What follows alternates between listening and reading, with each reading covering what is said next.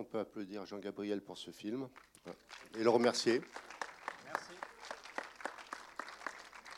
Voilà, je voulais euh, accueillir Milan, Milan Dorovic, qui nous vient de la faculté d'Angers, qui va animer le débat avec vous.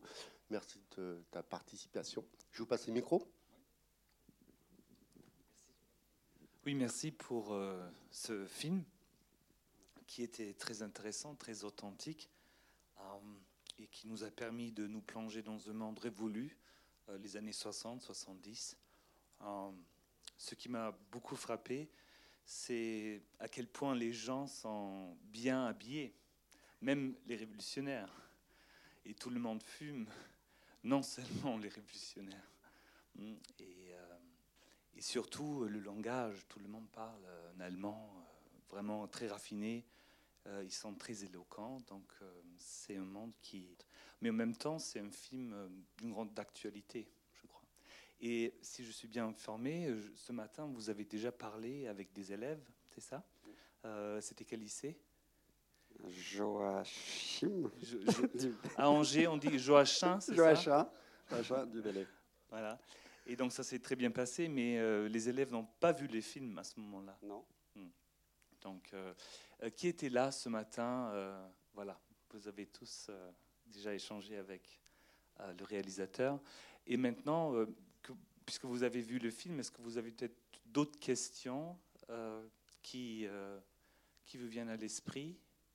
Je peux passer le micro, je peux me promener, on est mobile. N'ayez pas peur. Oui, là-bas. Donc, euh, je vais me déplacer. Hein. Alors moi, c'est pas une question sur la totalité du film, c'est juste que sur un moment, on voit Daniel Cohn-Bendit dans le fond. Et c'est vrai qu'à ce moment-là, euh, il a été exclu de France à cause des euh, révolutions, enfin à cause de mai 68. Quel a été son rôle, s'il en a eu un, pendant la RAF Aucun. Aucun. Euh, Cohn-Bendit, quand il retourne en Allemagne, enfin quand il va en Allemagne euh, sorti de son territoire en France, il, euh, il, essaye euh, de rentrer de, dans le milieu d'extrême gauche, mais évidemment, il ne va pas retrouver la place prépondérante qu'il avait en, France à ce moment-là. Donc on le voit régulièrement, effectivement, zoné dans les fonds d'images, comme ça. Non, j'allais faire une blague un peu méchante, donc je vais m'arrêter là. En tout cas, il, y a quelque chose. Il, essaie, il, va. C'est quelqu'un qui ensuite, dans la, suite de, sa carrière, va être très proche, non pas de membres de la RAF, mais d'un autre mouvement qui va arriver derrière, euh, de gens qui vont travailler avec Carlos, donc une autre histoire euh, différente politiquement. Et il va aller jusqu'à. Euh, c'est quand même quelqu'un qui a participé à toutes les luttes de solidarité contre ce qui se passait en prison, etc. C'est-à-dire de pas forcément adhérer aux moyens mais de dire, voilà, dans une démocratie, on ne peut pas faire ça à des gens qui sont en prison. Et il va beaucoup euh, aider un des militants qui sera arrêté après des, affaires avec Carlos, euh, qui va même en France, il va continuer, il va le défendre euh, devant les tribunaux. Donc il y a quand même un endroit de solidarité avec une partie de cette histoire allemande, mais en tout cas avec la RAF, il a toujours été en, désaccord, mais c'était un, peu un désaccord de coq là, de, celui qui a le, le, plus de pouvoir ou la plus grosse voix, si je veux faire un peu bref. D'accord, première question. D'autres questions? Oui, c'est une chose qui, m'intéresse aussi. Euh, peut-être que cette question a déjà été posée ce matin, mais euh, tout d'abord, euh, vous avez fait le film ou terminé le film en 2015, c'est ça? Mmh. voilà. Et donc, qu'est-ce qui, vous a poussé vers ce sujet-là? Pourquoi est-ce que vous avez décidé à un moment donné de faire un film sur la fraction à rouge en Allemagne? Euh, quel était le motif? En, fait, c'est une, succession. Comment raconter ça? En fait, euh, donc je, commence le film euh, beaucoup plus tôt, hein, dix ans avant, et au milieu des années 2000. Et en fait, j'avais plusieurs questions, comme on peut tous en avoir. Hein, c'est pas que moi, mais je me posais beaucoup de questions, évidemment, vu qu'on était à ce moment-là dans l'après 11 septembre les questions autour du terrorisme, c'est-à-dire à la fois pourquoi des gens se consacrent à ça, le fond des actes comme le 11 septembre, et aussi tout le contre-coup, donc aux États-Unis, le Patriot Act, qu'on a peut-être un peu oublié aujourd'hui, mais c'est-à-dire les lois répressives qui avaient été votées aux États-Unis, euh, qui n'avait rien à voir avec une lutte antiterroriste, et aussi la guerre en Irak et en Afghanistan, qui était quand même justifiée par le 11 septembre. C'est-à-dire d'un coup, qu'est-ce que peuvent faire des gens au pouvoir avec le terrorisme? Ça, me posait beaucoup de questions. Je me posais beaucoup de questions sur euh, euh, les luttes, c'est-à-dire comment lutter, pourquoi il faut toujours arriver, ou trop souvent, à des points où il faut utiliser la violence pour, euh, pour se faire entendre. Et je me posais des questions de cinéaste. Moi, en tant que cinéaste,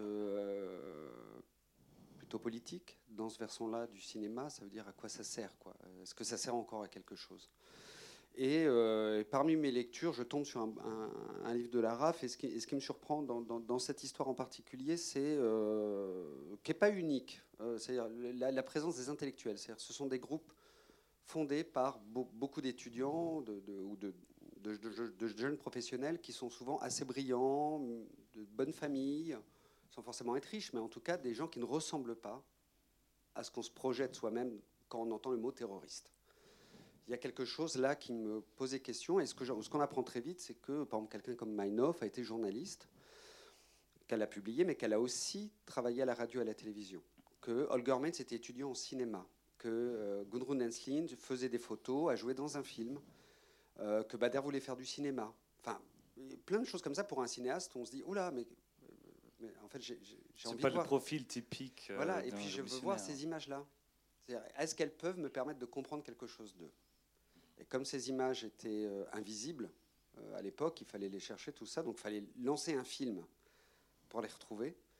Et, euh, cette histoire, c'est-à-dire la possibilité de montrer la vie avant de gens qui vont passer à l'action violente par eux-mêmes, c'est-à-dire avec les images qu'ils ont produites d'eux ou dans lesquelles ils apparaissent, dans lesquelles ils s'expriment, c'est le seul groupe de l'histoire tout cas au XXe siècle et en tout cas jusqu'à aujourd'hui, de gens dont on peut retrouver des traces d'avant, mais des traces comme ça, c'est-à-dire des traces où ils s'expriment, où on les voit, etc. Il n'y a, ni ça chez les Italiens, ni chez les Américains, ni, chez Action Directe, ni chez les Japonais, ni vraiment nulle part. Et, toute cette matière, c'est-à-dire on peut quand même faire un film d'une heure, enfin en tout cas où la première partie dure une heure, principalement construite avec des images de gens qui vont fonder un groupe de lutte armée et dans lequel on peut les voir. Et quand on voit leur visage, quand on les entend parler, ça nous pose problème. Et ça, du coup, euh, et ça devient un film en allemand sur une histoire allemande par ricochet. Mais, c'était juste le fait que ça soit vraiment typiquement unique et que là, je pouvais, du coup, résoudre ces questions qui normalement vont pas ensemble. Le terrorisme, la lutte politique, le cinéma, tout ça pouvait se, questionner à partir de leur histoire. Qu'il y a d'autres questions peut-être parmi les spectateurs Quelqu'un devant? Oui, je vois pas où. Ah, là. Ah oui. Excusez-moi de vous montrer du doigt, mais. ce, que, euh, ce que je voulais vous poser comme question, c'est de savoir euh, si vous avez des éléments sur la, le, passage euh, euh action-violence, alors que ils, sont extrêmement Reich.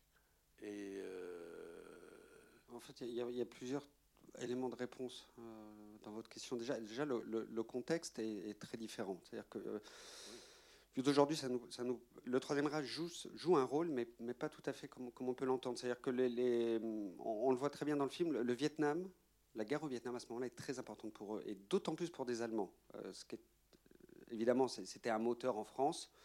Euh, dans d'autres pays, mais pas aux États-Unis. Et en Allemagne en particulier, ça a beaucoup joué. Et en Allemagne, parce que les, beaucoup de, bases américaines étaient sur le, territoire allemand et que ces bases servaient dans l'effort de guerre euh, au Vietnam.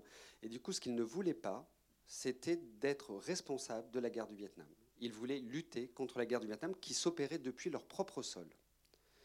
Donc ils sont en guerre, une guerre très concrète et, pas, quelque chose d'abstrait. Ils sont ils sont évidemment contre le capitalisme l'impérialisme, mais là ils pouvaient lutter. C'est pour ça que deux de leurs cibles sont des bases américaines, dont une euh, très concrètement où ils ont fait exploser un ordinateur, on l'entend très, rapidement dans le film, qui coordonnait les bombardements en Nord-Vietnam. Et ils ne voulaient pas qu'ils puissent être accusés comme leurs parents de passivité quand c'est pas de participation au régime. après, la, question de la lutte armée chez eux, c'est opéré. D'aujourd'hui, c'est très difficile. On a changé d'époque, hein, de paradigme. Mais à l'époque, la question de la lutte armée se posait partout, tout le temps. et elle se posait en question d'un point de vue tactique et pas moral. Euh, il y avait des luttes partout, il y avait des, luttes de décolonisation, d'indépendance, des révolutions. La, révolution chinoise n'est pas très loin, il y a le Nord-Vietnam. Du coup, est-ce qu'il est juste ou pas de prendre les armes en Allemagne? Plusieurs groupes se sont posé la question. D'ailleurs, il y a plusieurs groupes qui vont, sortir à ce moment-là. Et eux arrivent, euh, ce qui fait la différence euh, chez eux, ce que j'ai compris, pour moi, il y avait un mystère hein, dans ce passage à l'acte. C'est simplement la factualité. Bader est arrêté, et pour eux, il est hors de question qu'un camarade reste en prison. Il faut le libérer. Pour le libérer, il faut des armes. Et ils font cette opération, ils le libèrent. Et là, évidemment, dès qu'on prend les armes et qu'on libère un prisonnier, on part dans la clandestinité, il n'y a plus de chemin euh, en arrière. Je pense que si Bader n'avait pas été arrêté, il n'y aurait jamais eu la RAF. tout le monde parlait de prendre les armes et de faire la révolution, mais il fallait un petit élément déclencheur chez eux, ça a été celui-là. Et la question, euh, je, certains l'ont entendu ce matin, mais c'était tellement pas préparé euh, chez eux que par exemple, le Meinhof donc, devait rester euh, à la, devait être la, figure légale du groupe. Elle ne devait pas partir en clandestinité. Elle décide de partir avec eux au moment de la, libération de Bader. Et que le premier problème qu'elle, elle a affronté, par exemple, c'est chercher les mômes à l'école. Qu'est-ce qu'elle fait de ces mômes à l'école? En sachant que les flics vont être là, vont débarquer. Comment c'est-à-dire qu'elle n'a même pas prévu qu'elle n'a pas de plan, qu'elle n'a rien, rien. Ils n'ont rien prévu. Quoi. Ils se sont retrouvés, bon, ils avaient des potes, ils sont allés chez les potes, mais c'est n'est pas quelque chose sur lequel ils ont réfléchi pendant deux ans en se disant un jour on va passer à l'action armée. C'est très improvisé. Et ça, cette chose-là, m'avait un peu perturbé.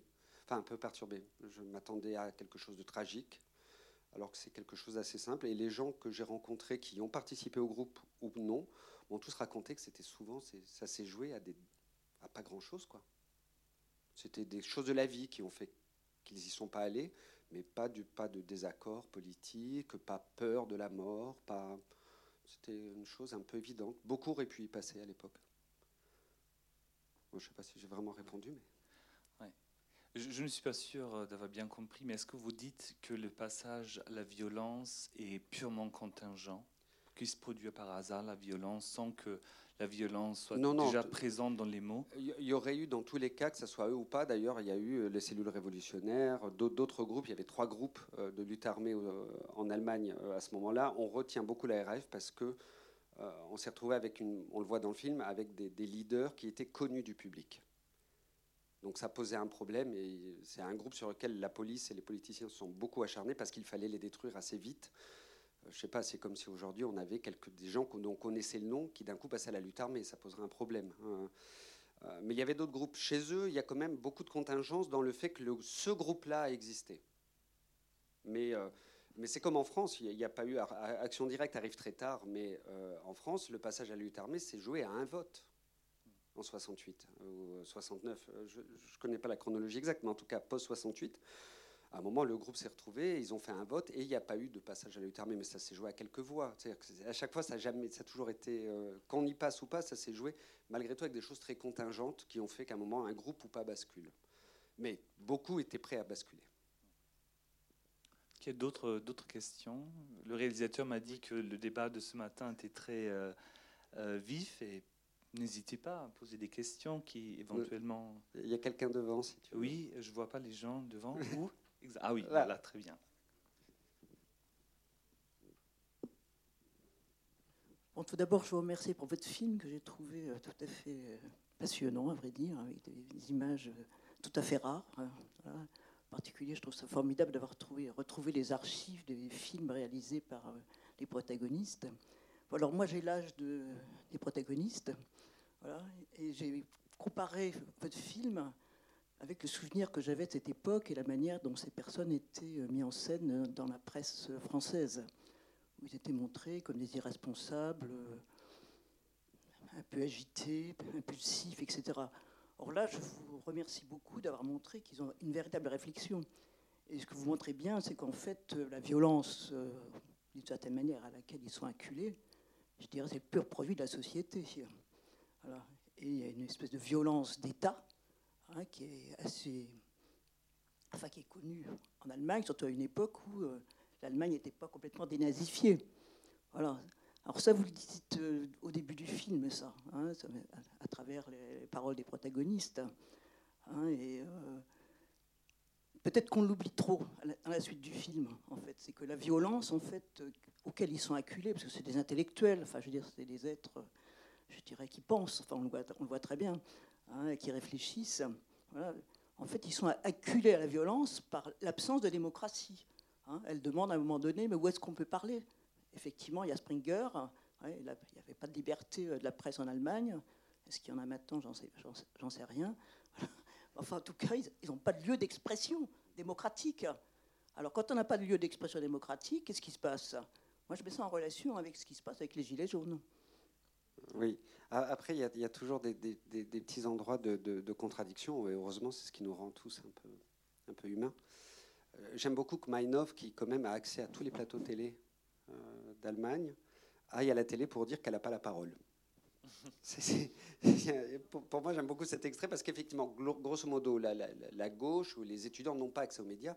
Elle, c'est quand même quelqu'un qui euh, euh, signe des éditos dans un journal euh, tous les mois, qui travaille, qui de temps en temps fait des papiers pour les plus grands journaux allemands, qui a une émission de radio et qui passe très régulièrement à la télé et qui a fait des films pour la télévision. Donc pour quelqu'un qui n'a pas la parole, euh, c'est un peu comme quand Zemmour dit qu'il l'a pas, quoi. Enfin, c'est l'autre côté de l'échelle politique, mais c'est elle est un peu troublante. Elle joue aussi un peu de, rhétorique euh, là-dessus, mais c'est vrai que quand même, globalement, c'est une des seules à pouvoir prendre la parole. Euh, après, c'est vrai que le, passé naziste qui m'a... Pour revenir sur le début de ta question, le film, moi, un des éléments qui me fait faire ce film, c'est la dernière pièce, l'avant-dernière pièce du film, quand on voit Fassbinder et sa mère.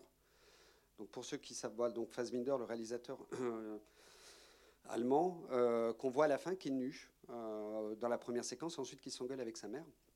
J'avais ce film-là venait d'être réédité en France en DVD et du coup dans un livre sur la RAF, donc je, je l'achète. Cette discussion-là, elle m'a totalement, mais je comprenais rien, rien, rien. Je comprenais pas qu'on puisse s'engueuler sur le mot démocratie. Moi, je suis d'une génération, la démocratie, c'est une espèce de dogme universel. C'est comme Dieu, quoi. C'est un truc qu'on ne discute pas, quoi. enfin, qu'on n'essaie même pas de comprendre ce que ça, peut vouloir dire, le système démocratique. Donc eux, ils s'engueulent sur la démocratie. Et on voit qu'en fait, ils s'engueulent pendant 10 ans, 15 ans sur la démocratie, dans un pays où justement, elle est encore problématique. Et, euh, la mère de Fassbinder qui dit à la fin, qui quand on la connaît un peu, qui est quand même une femme de gauche, qui appelle à, un pouvoir fort, gentil, mais quand même un pouvoir fort, une femme qui a connu le Troisième Reich, aussi, mais on est où? Enfin, on est où, quoi? Et, donc, malgré tout, il revient. Il revient aussi, j'aime beaucoup quand Strauss, un des derniers hommes politiciens, euh, dit que la RAF, ce sont les enfants d'Hitler. C'est-à-dire, il inverse, euh, alors que ce sont des gens qui se sont toujours battus contre ceux qui ont participé au régime. Euh, donc voilà, ça, reste encore un peu un fil rouge, mais ça clôt quasiment quand même le film, cette, question-là du retour du passé. Oui, puisque vous parlez justement de, de Fassbender qui parle avec sa mère sur euh, la démocratie. Euh, dans quelle mesure cette scène répond euh, au propos de Godard tout au début? Peut-être que vous pouvez nous réexpliquer ce que vous avez souhaité faire passer comme message? Ça, c'est l'endroit où le film sort un peu d'un documentaire, on va dire classique, en tout cas du, film d'histoire. C'est très construit. C'est la question du cinéma et, et de la télévision. Euh, il y a quand même un, endroit où on sent que j'aime pas beaucoup la télévision. Euh, et, le film commence par une question de cinéma avec un, cinéaste. Donc, quand, pour ceux qui le reconnaissent, c'est Jean-Luc Godard. Mais si on ne le reconnaît pas, la question est quand même la même. Est-il possible de faire une image aujourd'hui en Allemagne? Et vous le verrez à la fin du film si c'est oui ou si c'est non. C'est Godard, hein, donc c'est-à-dire que par moments c'est un peu prétentieux. Pourquoi un Allemand ferait pas d'image, quelle que soit l'époque Mais et, ça finit par Fassbinder, un réalisateur allemand. Et, euh, cette pièce, euh, donc c'est issu, le, ce film de Fassbinder, c'est un court métrage qui est issu d'un film collectif qui s'appelle Allemagne en automne, qui est un des films les plus euh, forts pour ceux qui s'intéressent au lien entre l'histoire et le, cinéma, parce que, quand il y, a, Mogadiscio et, et, la mort des, fondateurs de la RAF, des jeunes cinéastes, pourtant déjà assez reconnus, décident de faire un film collectif mais ils vont tellement vite, c'est-à-dire que c'est comme on parle de septembre et qu'ils décident en septembre, le film est présenté à Berlin en janvier de l'année suivante. C'est-à-dire ils font un film en quatre mois, euh, collectif, admirable, un film très, euh, très étonnant, très, très complexe parce qu'il est très critique vis-à-vis de l'État. Enfin, c'est un film qui pose beaucoup de questions. Et il y a ce film voilà, de, de, Fassbinder, donc c'est un film qui est, très très frais et je me suis totalement perdu. Euh, la, question c'était en quelle mesure, euh, voilà. Du coup, je voulais restituer ce film-là. Et d'un coup, moi, ce que, en tant que cinéaste, hein, le, film questionne aussi comment on, raconte le présent, pas seulement l'histoire, mais le présent. Qu'est-ce et pour moi, le cinéma est peut-être un des, des, moyens le plus importants pour raconter le présent dans sa possibilité qu'il nous donne de, réfléchir. C'est-à-dire qu'on voit très bien la différence entre euh, les films d'agite propre ou militants très serrés sur les films de lutte, etc., qui sont rigolos, mais, mais qui sont aussi quand même très, très d'un point de vue politique très renfermés, très, très serrés. On voit les images euh, euh, de la télévision, des hommes politiques aussi, là aussi très fermés. Et il y a le cinéma, notamment Fassbinder, qui d'un coup, il nous raconte l'histoire, puisqu'on apprend que les, personnes, les protagonistes sont morts. Toutes les questions, une partie, peut-être pas toutes, mais des questions qui se posaient à l'époque sont rentrées à l'intérieur du film par la fiction, ou une semi-fiction, on ne sait pas très bien si, comment le film a été construit. En tout cas, c'est de l'improvisation avec sa mère. Et ça dit quelque chose de tellement profond sur cette époque-là, et que le cinéma peut amener, mais que la télévision ou que le cinéma a servi n'amènera jamais.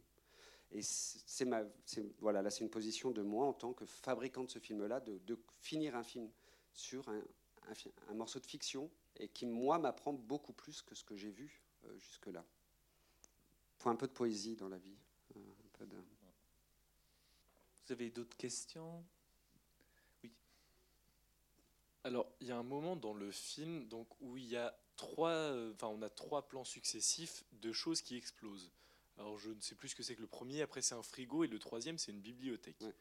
Alors une très très grande et belle bibliothèque, on a l'impression. Alors pourquoi la destruction d'autant de livres finalement? Et sachant que vous commencez votre film avec la critique du régime nazi où les livres étaient détruits. Mmh. Donc pourquoi est-ce que là c'est un retour en arrière? Enfin, j'ai pas compris finalement ces trois images. En fait, c'est un, un, moment charnière du film, puisque c'est le moment où on passe d'une première très grosse partie qui est 65-70, euh, c'est-à-dire le mouvement étudiant, comment ils arrivent à l'intérieur de ça, etc. Et on va basculer, c'est le moment du passage à l'acte.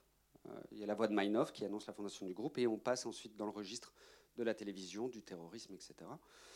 C'est un, extrait d'un film qui s'appelle Zabriskie Point de Fassbinder, euh, Antonioni, euh, qui date de 1970. Et Antonioni est euh, commandité pour faire un film aux États-Unis pour un très gros studio. Et il fait un film révolutionnaire, mais pour les multiplex. Il n'y avait pas de multiplex à l'époque, mais en tout cas, c'est l'idée de faire un grand film commercial. Et le film se finit par une séquence d'explosion comme ça d'une espèce de maison bourgeoise où tout explose, et les symboles, notamment de la bourgeoisie, des intellectuels. Pour faire la révolution, il faut tout brûler. Et c'est un extrait que j'aime. Euh, c'est un film que j'aime beaucoup et en même temps qui est très problématique, notamment pour les questions que vous posez. Ça, veut dire de. Euh, c'est très joli la violence, c'est très joli de faire, sortir, de faire sauter les bibliothèques, ça fait du très beau cinéma, mais c'est problématique que ça soit beau. Et pour moi, c'était d'un coup, c'est cette violence qu'ils attendent, qu'ils vont utiliser, libératoire, euh, malgré tout n'est pas si simple que ça. Quoi. C'est ça peut pas être beau cette violence-là. Et on va, enfin, on le voit après dans le réel ce que ça fait. Hein. Mais euh, là, pour le coup, c'est une critique. Autant je peux être très positif sur le cinéma, autant le cinéma, comme tout, peut être critiqué. Et euh, il y a aussi dans ce film-là un endroit, en tout cas, qui pose une vraie question. C'est tellement beau que ça pose problème. Donc c'est un peu un fantasme comme ça de, la violence qu'il donne cet extrait et notamment les livres. Voilà, les livres. Mais c'est le chemin qu'ils font eux, hein, abandonner les caméras et les stylos. Euh, ils abandonnent leurs moyens d'expression. Euh, j'ai une question du coup par rapport euh, au fait que les deux leaders du groupe soient Bader et Meinhof. Pourquoi vous avez choisi de surtout vous concentrer sur Meinhof et moins sur Bader? Alors il y, a deux éléments de réponse, mais qui, vont à peu près ensemble. C'est que le film est construit avec les images qu'il reste deux. Et simplement, j'ai trouvé que ça de Bader. Euh, Bader, contrairement aux autres, c'est pas quelqu'un qui est vraiment de l'image. Et que moi, dans le film, je, je, parle que de ceux qui ont laissé des traces dans les images. Euh, Bader est quelqu'un qui voulait faire du cinéma, mais qui n'a pas réussi à en faire. donc c'est une histoire que je ne pouvais pas raconter, qu'il a écrit des scénarios, il allait en festival, il avait une vie de cinéphile, voilà, comme beaucoup j'imagine dans cette salle, mais il n'a jamais réussi à faire ses films. Et comme c'est très difficile de raconter l'absence d'image, donc j'ai dû l'ellipser, et aussi parce que Meinhof, dans les deux, Bader c'est l'action, Meinhof c'est la réflexion. Et donc forcément, elle, prend, elle a un temps de parole. Bader, ça se résume assez vite. D'un coup, on y va. Et donc forcément, il n'y a pas beaucoup d'images pour ça. Euh, et c'est vrai que même après, dans l'histoire du groupe, c'est jamais lui qui signait les textes, etc. C'est Meinhof, euh, la figure voilà, publique, orale, la, personne qui parle. Et le film est, pris de ça. L'autre raison, c'est aussi parce que Meinhof est un peu plus âgé qu'eux. Donc Meinhof est à la fois celle qui commence plus tôt le film parce qu'elle euh, elle, elle, commence à travailler à la télévision. Elle écrit déjà depuis longtemps, mais elle travaille à la télévision à partir de 65. Eux, ils sont encore étudiants. Et Bader est encore à Munich. Euh, il, est, doit à peine avoir le bac. Euh, donc elle, elle est là un peu plus tôt. Et comme c'est la personne la plus connue du groupe, enfin avant que ce soit le groupe, elle, elle est interviewée tout le temps, même jusqu'à la fin. Les autres ont déjà commencé. Bader, elle est déjà en prison d'ailleurs. Et avant, il a fait l'incendie, donc il est déjà dans une autre vie. Et elle, elle reste à produire et, être interviewée. Donc il y a encore des images d'elle très tard. Et dans la deuxième partie du film, c'est la porte-parole du groupe. C'est pour ça qu'il parle toujours de Meinhof. Déjà, non seulement c'est une femme respectée, mais aussi tous les communiqués, c'est toujours en son nom à elle. Donc du coup, euh, euh, le, groupe, avant qu'il s'appelle, bon en France on appelle ça la bande à Bader parce que ça fait une blague avec la bande à Bono. Et euh, donc on ne connaît pas vraiment Meinhof, mais en Allemagne ou dans d'autres pays, c'est toujours Bader-Meinhof. Mais malgré tout, euh, la première appellation du groupe, ça a été le groupe Mahler, donc l'avocat qu'on voit un moment. Et après, c'était le groupe euh, et Bader arrive après. Pas d'autres questions? J'aimerais revenir euh, sur ce sujet. Ah oui, Donc, euh, tout à l'heure en introduction, vous avez parlé d'une portée actuelle du film. Donc, euh, c'est à découvrir euh, par chacun lui-même ou est-ce que, pour vous, qu'est-ce que c'est cette portée actuelle? Pour moi, par exemple, c'est le poids de certaines maisons d'édition dans la distribution de l'information, les conditions de notre société, par exemple. Vous voyez euh, comment? Oui, c'est vrai que ça appartient à chacun, ce qu'on peut, ce qu'on peut, euh, ce que chacun, selon sa propre culture ou sa vie quotidienne, peut euh, voir à l'intérieur du film. moi, je, retiens beaucoup de choses puisque, comme, comme c'est moi qui l'ai fait, je n'ai utilisé que des éléments qui me semblaient encore parlants. Donc moi, je, vois par exemple, on va dire sur la dernière partie du film, il y a un truc que je trouve très contemporain. On voit comment la télé se construit hein, dans le film, et on voit qu'à la fin du film, euh, bah, on est déjà dans BFM TV, par exemple. La manière dont euh, aussi la parole politique se, referme et se construit pour être télédiffusée. C'est-à-dire, on s'adresse face caméra. Dans, le film, à la fin, s'accélère, mais il n'est pas monté. Enfin, c'est pas moi qui ai monté, c'est les rushs qui sont comme ça. C'est-à-dire qu'on a des tout petits bouts. Les politiciens passent à la télé pour passer 20 secondes, faire la petite phrase. Ça, ça, cette mécanique du discours euh, politique couplé à la machine médiatique, il s'est créé à ces moments-là. Et ça, il est toujours là. Et cette espèce d'habilité des journalistes de parler pour ne rien dire, euh, sur les images de direct, par exemple, ça, c'est très étonnant. La grammaire télévisuelle, c'est beaucoup travaillé à ce moment-là. Et après, tout, toutes les questions autour de la violence et des contre-violences, la manière dont les États peuvent y réagir, ça, je, trouve que ça n'a pas changé. Moi, quand, je faisais le film, c'était, euh, j'étais en train, le film était juste fini d'être monté, mais on était sur la post-production. Euh, malheureusement, en France, c'était le Bataclan à ce moment-là. Et Emmanuel Valls arrive, comme avait fait Sarkozy, en disant euh, ou c'était Mera, je ne sais plus, mais en tout cas, euh, si vous commencez à, réfléchir à l'acte de cet homme, vous déjà vous commencez à l'excuser, euh, quelque chose comme ça. Mais vraiment, il avait repris Sarkozy quasiment mot à mot. Et moi, j'étais en train, je voyais les politiciens à la fin, c'est les mêmes. et, les mêmes questions de fond politique pour le coup. C'est-à-dire, si on interdit de, réfléchir à ce pourquoi certains peuvent faire de la violence, oui, on ne changera jamais rien, ça va continuer. Euh, il y avait des choses comme ça très très évidentes faudrait que je revoie le film en entier pour être, pour être plus possible. Il y a toujours des questions, moi, qui me, qui me paraissent. Euh, puis la question aussi du film de comment on change le monde, ça, là, elle, est, toujours là. Et on parlait des Gilets jaunes tout à l'heure.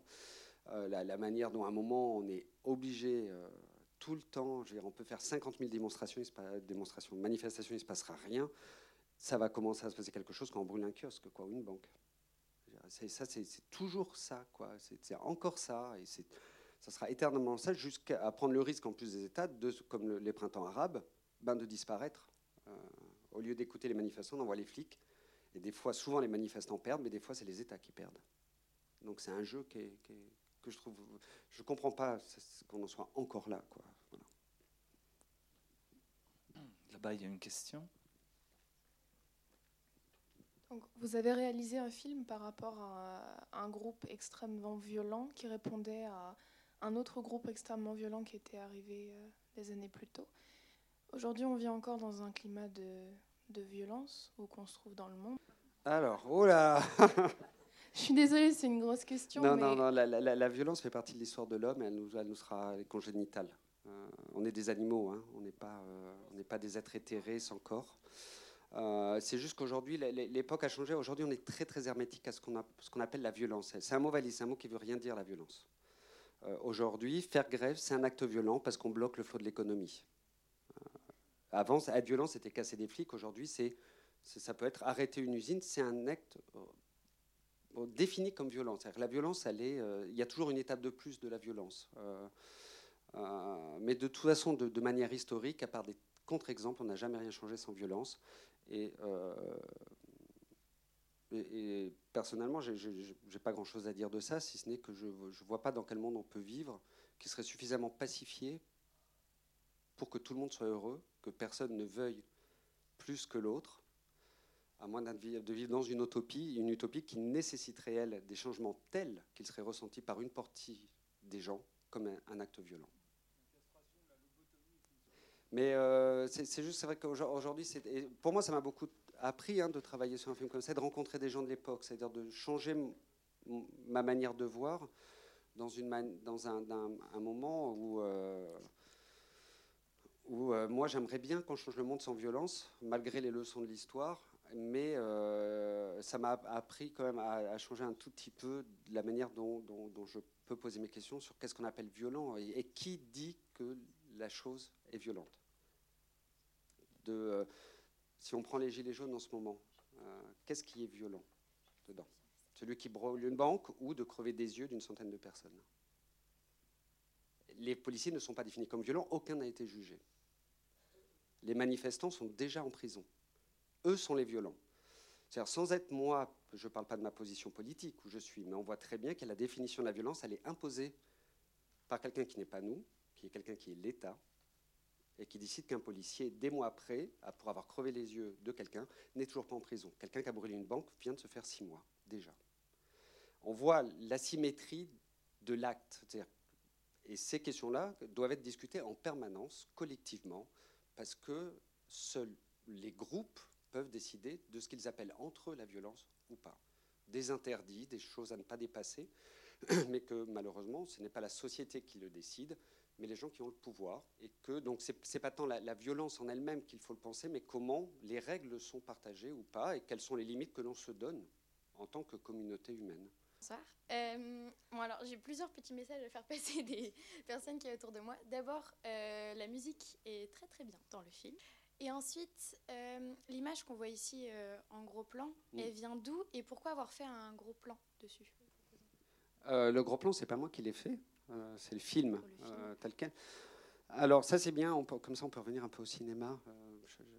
Euh, très concret, c'est des films. Ça, ce qui s'est passé, on, a vu quelques films. Celui-là appartient à une série. Enfin, ce sont des films qui ont été faits dans un registre très particulier. il y a un film en boucle à un moment de Holger Menz où il s'essuie avec un papier journal en boucle là, et on voit son caca. Euh, qui un film qui est un peu bizarre aussi dans sa construction, comme celui-là, là, au début du film, un plan séquence euh, très long. En fait, ce euh, c'est une activité qu'avaient les étudiants, que je n'ai jamais trouvé ailleurs dans, dans l'histoire du cinéma militant ou politique. En fait, ils faisaient des films. Celui-là s'appelle Green Beret. ils allaient dans les salles de cinéma perturber les films hollywoodiens, et notamment ça, ils allaient perturber un film qui s'appelait Green Beret de John Wayne, pro-guerre du Vietnam. Donc ils rentraient dans les salles de cinéma avec un projecteur 16 mm et ils projetaient leur image sur euh, le film. Donc ça fait des films bizarres parce qu'ils n'étaient pas faits pour être vus, ils étaient faits pour perturber quelque chose. Et, euh, du coup, ça donne des films très particuliers, dont celui-là. Et vous, voyez ça dans Marianne et Juliane de Margaret von Trotta, Les années de plomb, euh, où on les voit intervenir dans un cinéma avec un film très beau que je n'ai pas utilisé, mais qui est de la même série. Et on les voit rentrer dans un cinéma et faire ça. Pour ceux qui connaissent le film ou voudraient le voir, y a, y a, elle le remet en scène. Et du coup, ma dernière question. Tout à l'heure que ce film donc, a permis en partie à répondre à des questions que vous aviez sur... Euh, ça n'a justement pas tout à fait répondu aux questions que vous aviez. Et du fait que ça fait un lien aussi avec ce qu'on a actuellement, est-ce que euh, faire un film sur justement ce qui se passe aujourd'hui, ça pourrait vous permettre de vous un peu plus ou est-ce que ce serait justement trop redondant et du coup bah, ça ne vous avancerait pas à grand-chose? De faire un film sur aujourd'hui? Oui. Non, mon problème, c'est que moi, je suis pas un cinéaste du, du présent, euh, mais, mais, mais, pour plusieurs raisons. C'est pas, je suis très admiratif des cinéastes qui arrivent à prendre des caméras et à faire des films euh, au présent. C'est que euh, déjà, je suis incapable de vivre un, un, événement et de le filmer. Je sais pas faire ça. J'ai besoin de temps. Donc, en général, quand on veut filmer, un, enfin, si on a besoin de voir quelque chose qui se passe et réfléchir, ben c'est trop tard, l'événement est passé. Donc, euh, c'est pas ma qualité. Je ne sais pas filmer euh, le direct, enfin le présent, et aussi parce que j'ai besoin beaucoup de lire. Comme, comme je fais que des films sur des choses que je comprends pas, euh, j'ai besoin que d'autres aient réfléchi avant moi pour lire des livres d'histoire, de philo, de voir d'autres films sur un sujet, pour réussir à comprendre un peu mieux ce qu'a pu se jouer, ou, que d'autres m'offrent leurs mots pour comprendre. Donc évidemment, sur le présent, c'est très difficile, puisque à part quelques articles de presse qui sont écrits au présent, on n'a pas beaucoup de, choses qui, sont, voilà, qui prennent un peu de recul. Et euh, par chance, d'autres le font. Euh, euh voilà, c'est Mais euh, paradoxalement, moi, je n'ai pas l'impression de faire des films sur, sur l'histoire. Je fais que des films historiques, mais je n'ai pas l'impression de faire des films sur l'histoire. Oui, cette question tombe bien parce que à un moment donné dans le film, un publiciste euh, en Allemagne est très connu, il est avec des journalistes.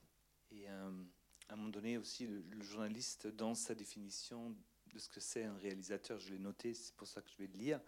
Donc le journaliste, il dit, un réalisateur, c'est quelqu'un qui essaie par l'intermédiaire d'images mouvantes de raconter des histoires.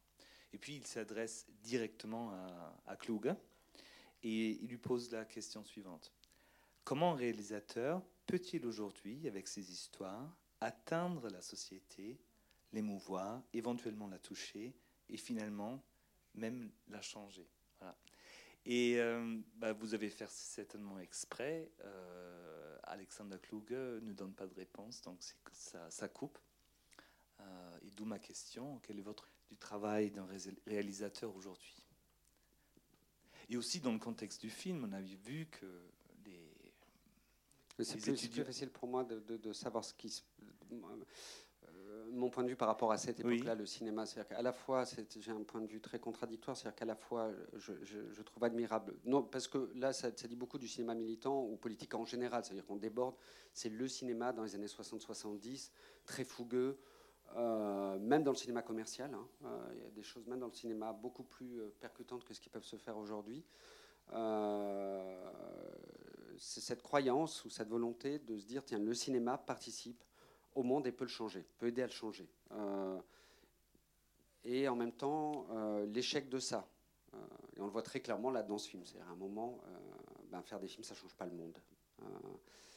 Et, mais je suis quand même. Mais, mais c'est pareil que le, que le, point de vue politique. C'est-à-dire qu'il y avait plus d'espoir à l'époque qu'il y en a aujourd'hui. et le cinéma portait ça. Donc je suis un peu admiratif en même temps que je trouve on le voit très bien chez la race, c'est-à-dire que c'était un écueil, ça veut dire qu'à partir du moment où certains n'ont pas pu changer le cinéma, le monde avec le cinéma, ben d'un coup on prend les armes. Euh, ils demandaient beaucoup au cinéma, trop au cinéma. Je pense qu'on a besoin du cinéma, mais le cinéma, c'est pas avec du cinéma qu'on fait la révolution. Euh, moi, je pense qu'aujourd'hui, le cinéma, c'est un outil dont on a besoin parce que c'est confortable, on a besoin d'objets de, de, de, de, pensée, d'être entre nous, d'être dans une salle, de discuter ou d'être tout seul, de voir un film qui nous touche, qui nous émeut, même sur le présent. Hein, mmh. Et de se dire on n'est pas tout seul, on est, on est ensemble, mais euh, je, moi je serais. Je crois qu'il faut être très modeste sur les, les possibles d'une portée du cinéma sur le réel. c'est utile et pour autant, je vois pas trop ce que ça peut changer dans le réel. on peut faire des films, on peut revenir sur les gilets rouges, on peut faire des films sur les gilets rouges, jaunes. Ça ne changera rien à ce qui s'est passé pour ceux qui ont été blessés pendant les manifestations. Ah oui. Je vais d'abord vous remercier parce que le, même si vous ne faites pas de film historique, moi je l'ai ressenti comme un film euh, avec le recul euh, historique. Euh, par contre, je n'irai pas sur le terrain des Gilets jaunes avec vous. je vais être très pragmatique. Vous avez dit que vous aviez rencontré des personnes qui avaient fréquenté la, la bande Abadère, comme on disait. je voudrais savoir ce qu'ils sont devenus. Comment est-ce qu'ils ont évolué de, ce, de cette mouvance euh, idéologique, euh, enfin avec tout ce qu'on a redécouvert aujourd'hui, qu'est-ce qu'il en reste? Qu'est-ce qu'il en reste d'eux Ils sont euh, fidèles, fidèles à leur pas à leurs actions, on va dire, mais fidèles à leur histoire. J'ai présenté le film plusieurs fois avec des gens de la RAF, de la euh, euh, qui disait que euh, s'ils pouvaient, je ne sais pas regretter, je ne sais pas comment dire, mais en tout cas, si leur, leur évidemment, c'était une erreur, voilà, une erreur, le passage à la, lutte armée, etc. Il n'empêche que celle-ci avait un sens à ce moment-là, et qu'ils savent pertinemment que s'ils devaient rejouer l'époque, ils recommenceraient mais que de toute façon, ils ont perdu. Ils le savent que c'est une erreur et qu'elle est regrettable. Enfin, qu'elle est, qu'elle était euh, comme des gamins de 20 ans qui font des erreurs. Quoi. Enfin, voilà, il y a quelque chose de. Mais que, par ils, refusent qu'on dise que cela n'ait pas de sens et que ça soit, par exemple, juste que des terroristes. Le terroriste, pour eux, le terrorisme était un moyen, pas une fin. C'est pas, pas l'objet, mais que euh, l'époque était violente, que. Euh, je parlais de la guerre du Vietnam. le, les attentats contre les camps américains ont réellement eu une incidence sur la guerre au Vietnam. Ça l'a stoppé pendant deux jours. Et, que ça, on ne peut pas leur enlever. Donc voilà, ils ramènent l'histoire. Ils ramènent, mais c'est pas les seuls, hein, mais euh, voilà, ils les ramènent. Euh, de toute façon, suffisamment, ils sont suffisamment clairs avec eux-mêmes pour que, euh, contrairement avec, avec certaines personnes d'action directe en France, on ne les remet pas en prison après ce qu'ils racontent. Donc, euh, dans ce contexte-là, j'aimerais bien évoquer le cas de Horst Mahler. Hein. Euh, c'était l'un des avocats de la fraction Armée Rouge, donc euh, aussi un membre fondateur du groupe. Et on n'apprend rien dans le film, ce qui est normal sur son parcours ultérieur. Mais il faut savoir qu'il a donc il était avocat. Il a fait dans les années 90 ans de prison. il a pu réintégrer le barreau allemand grâce d'ailleurs à son avocat qui s'appelait à l'époque euh, Gerhard Schröder, donc le futur chancelier euh, d'Allemagne. Et euh, Horst Mahler, il se radicalise à nouveau, mais cette fois-ci, il change de camp. Hein. En 2000, il rejoint la MPD, donc c'est le parti d'extrême droite. Il devient raciste, xénophobe, négationniste. Euh, donc il change euh, de camp politique. Et d'où ma question un peu provocatrice, être d'être donc être d'extrême gauche et être d'extrême droite, est-ce que c'est peut-être un choix complètement arbitraire la, question finit étrangement. Euh, est-ce que c'est la même chose? Non, on part du principe que l'exception ne fait pas la règle mhm. et que euh, sur les 200 personnes qui sont passées à la RAF, une seule est passée à l'extrême droite. Mhm. Euh, je parle des 200 qui ne sont pas morts, hein, les 200 qui, sont toujours là, qui ne sont pas passés à l'extrême droite. Horsmaler est quelqu'un qui a été exclu de la RAF dès 72, par exemple, parce qu'il voulait être le leader de la RAF dans un groupe qui ne voulait pas de leader. Je parlais de Cohn-Bendit et je faisais des blagues tout à l'heure, je pourrais en faire sur Horsmaler celui, c'était le concours de la plus grosse, hein, Malheur. Euh, donc il, s'est fait refuser un texte, il est parti du groupe, il est parti chez les Mao, il s'est fait virer, il est allé chez les communistes, il s'est fait virer, il est allé dans, au SPD, il s'est fait virer, il est passé à la droite, il s'est fait virer, il est passé chez les nazis, il s'est fait virer, il est allé plus loin. Euh, moi, les mecs qui courent euh, tous les quatre matins pour changer de parti, Euh, oui, il peut passer l'extrême gauche à l'extrême droite, il peut finir au vert, il peut finir n'importe où, euh, ça n'a aucun sens. Enfin, je veux dire, ça ne dit rien d'une génération, d'une époque, d'un groupe. Euh, c'est comme si à chaque fois qu'il y avait un tranchuche politique d'un côté ou de l'autre, parce qu'il y en a de l'autre côté aussi, ou à l'intérieur du milieu, hein, je sais pas, ça serait comme dire aujourd'hui, ben, du coup, effectivement, euh, tous, les partis socialistes étaient à droite parce que certains chançaient Macron, ou toute la droite était à gauche parce que certains chançaient Macron. Ça n'a pas de sens euh, comme question. Parce que, enfin, mhm. de, on va pas faire des exceptions, une règle, ça ne marche pas mhm. euh, comme ça. Je trouve que peut-être, je ne sais pas si quand on va arrêter, mais j'ai encore une petite question. Je trouvais ça énormément intéressant dans le film, vers la fin, je crois, c'est Ulrich euh, Meinhof qui, qui parle et qui dit euh, bah, à partir de maintenant, on a le droit de tirer sur des policiers. Parce que les policiers, ce sont des porcs, ce sont plus des hommes. Donc on a le droit de tirer là-dessus. Moi, je dirais, c'est là la chose euh, commune du terrorisme d'extrême gauche, d'extrême droite, de tous les extrémistes, qui sont plus capables de faire la différence il ne voit que les porcs ou que les hommes. Soit on est porc, soit on est homme. Mais toutes les nuances, donc c'est en réalité, on n'est pas, on n'est jamais que des hommes, mais on n'est jamais que des porcs non plus. Euh, dans la réalité, on est quelque chose euh, entre les deux. Et euh, je crois que justement que les gens qui... mais je désapprouve le... J'ai laissé volontairement cette phrase. C'est parce que la limite de commencer à tuer des adversaires euh, parce que ce sont des adversaires déshumanisés au nom de l'humanisme, il y a un vrai problème. Donc je, oui, vais laisser cette phrase. Voilà. Mais après de dire que du coup ça va décrédibiliser euh, le sens du combat de ceux qui... Le terrorisme est un moyen, pas une fin. Euh, c'est comme si on va dire la guerre. La guerre, c'est juste totalement injustifié. On est d'accord, la guerre, c'est pas bien. Bon, on est content de ne pas être allemand aujourd'hui. On est content que les Américains et débarquer en France. On, est d'accord. Enfin, la guerre, c'est pas bien, mais par contre, quand ça nous sauve, on est d'accord. Et la guerre, c'est qu'un moyen. C'est-à-dire, quelle guerre on commet Ça, c'est la question. Est-ce que c'est une guerre d'agression, une guerre de libération? C'est quoi le sens politique de cette guerre-là? À geste égal, ça n'a pas le même sens. Et c'est pour ça où les questions de la violence, il ne faut pas rentrer dans des questions de débat général, parce que la violence, c'est un mot valise, c'est quelle violence? C'est-à-dire qu'il y a quand même des violences que l'on accepte. On est content quand des peuples se soulèvent contre des dictateurs, font tomber des têtes.